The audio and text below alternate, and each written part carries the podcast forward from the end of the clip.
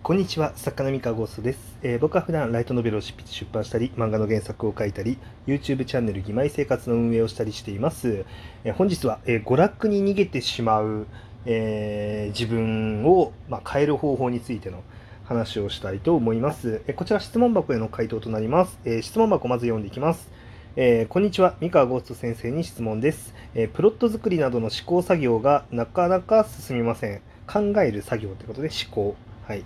で、えープロットが完成してしまえば、えー指を動かすだけなので、執筆を進めることができるのですが、キャラを作る、えーストーリー展開を練る、設定、世界観を構築するなど、え肉体動作を伴わない試行作業の場合、考えが行き詰まるとすぐに気が散ってしまい、YouTube やソシャゲに逃げてしまいます。え先生は頭で考える作業をする際、どのように集中を保っているのでしょうか。はい。えこれについてなんですけれども、えまあ、根本的に人って割とどんな人でも、えー楽な方に逃げるっていうのがまず一個と今やってることを続けようとするっていう、まあ、傾向があるっていうのが、まあ、もう一個あると思っててえーっとそのなんだろうな今やろうやっていることを続ける方が楽っていう状態だったらやり続けるんですけれども、えっと、今やってることをやめてしまってであの別のことをやった方が楽だし楽しいっていう風になると人はそっちにやっぱり流れがちだと思います。えーで僕も実際流れがちです。なので家にいる時の方がやっぱ外で書いてるよりも集中はできてないですね実感として。はい、なのでやっぱりその喫茶店とかファミレスとかがねあのちゃんとした営業ができるようにあの社会がまた戻るといいなっていうふうには思ってるんですけれども。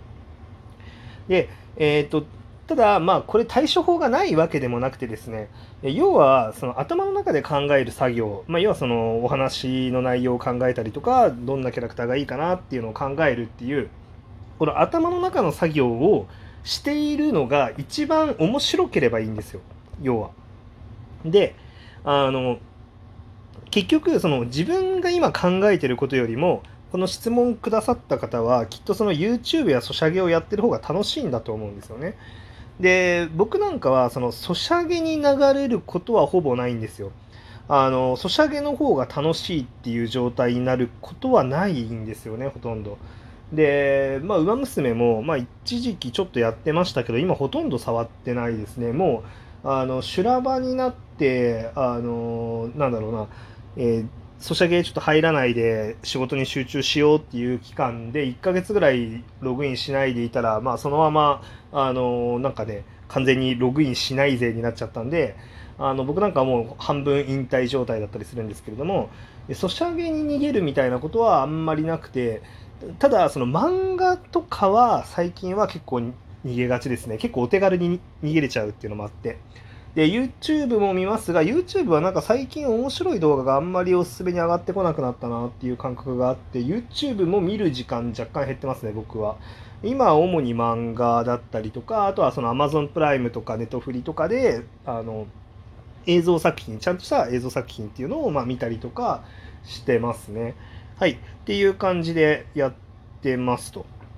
でえーまあ、あとはそのゲームか。ゲームに関してはそのスマブラはまだやってるんですけどスマブラも最近はちょっと数日触ってないかな。ちょっと他の仕事が忙しくなってスマブラにあんまり時間使えないなってことでちょっと数日触ってないんですけれども。でまあこれらのことよりもその頭の中で考えてるアイデアの方が面白かったらそっち考えたくて考え続けるんですよ人って。で僕なんかもその、まあ、他に娯楽ってありますけれどもあ今めちゃめちゃ面白いアイデア降ってきたなとこれちょっと頭の中で形にしたいなっていうターンに入っちゃえばもうずっとそればっか考えてるんですよ。であの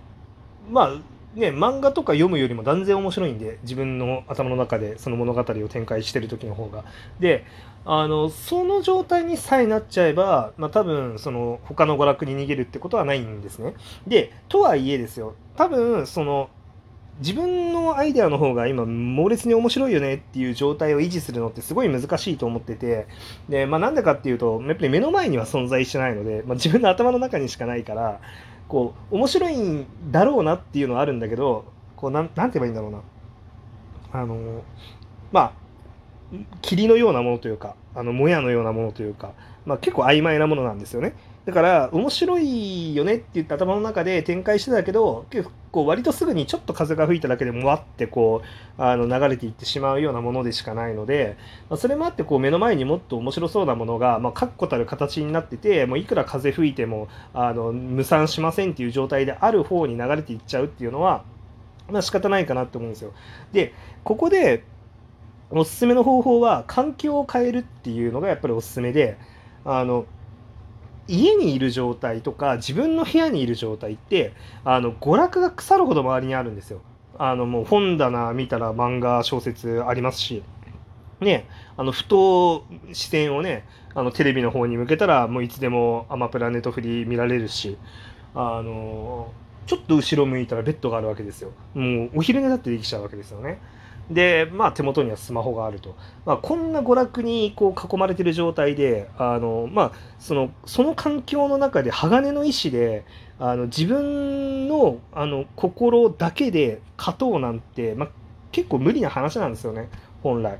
まあ、人は誘惑に負けるものなので。でそれむしろその自分は誘惑に負けるとかそのだらけてしまうその怠け者であるあのダメなやつであるっていうことをちゃんと自分を自己認識した上であの、まあ、ただダメなやつっていうかそれは自分だけじゃなくて、まあ、人ってそういうもんだよねっていうふうに思った上であのそれらがない環境に行けばいいんですよ。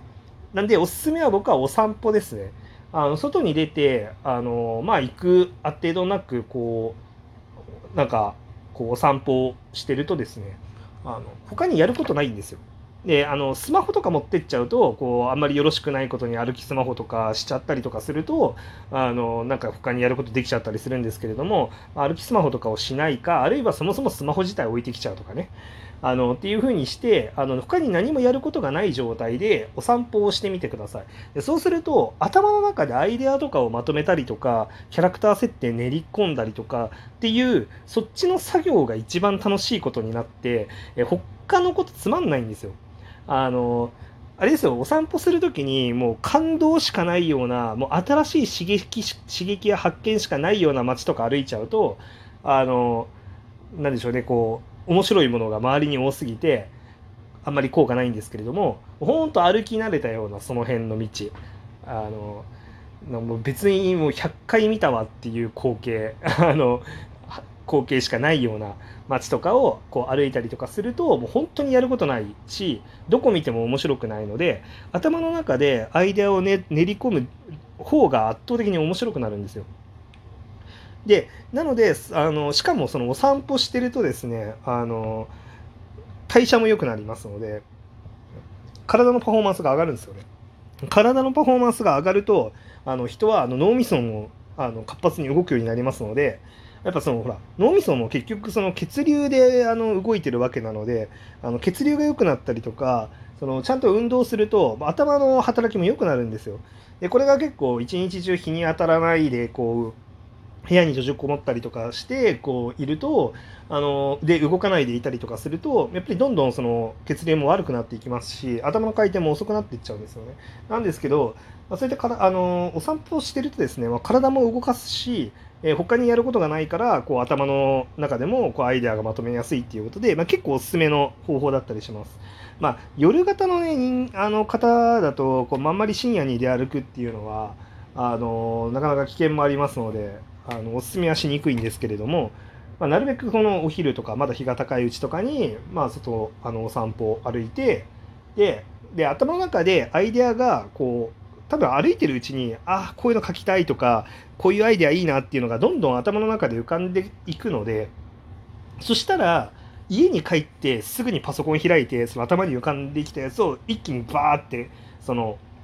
記録してみてください。そのキャラクター設定とかそのプロット展開とか。であのちゃんとしたプロットにまとめるのとかちゃんとしたキャラ表キャラシート作るっていうのが大変だったらもう頭に浮かんだ設定とかはもう箇条書きでいいんで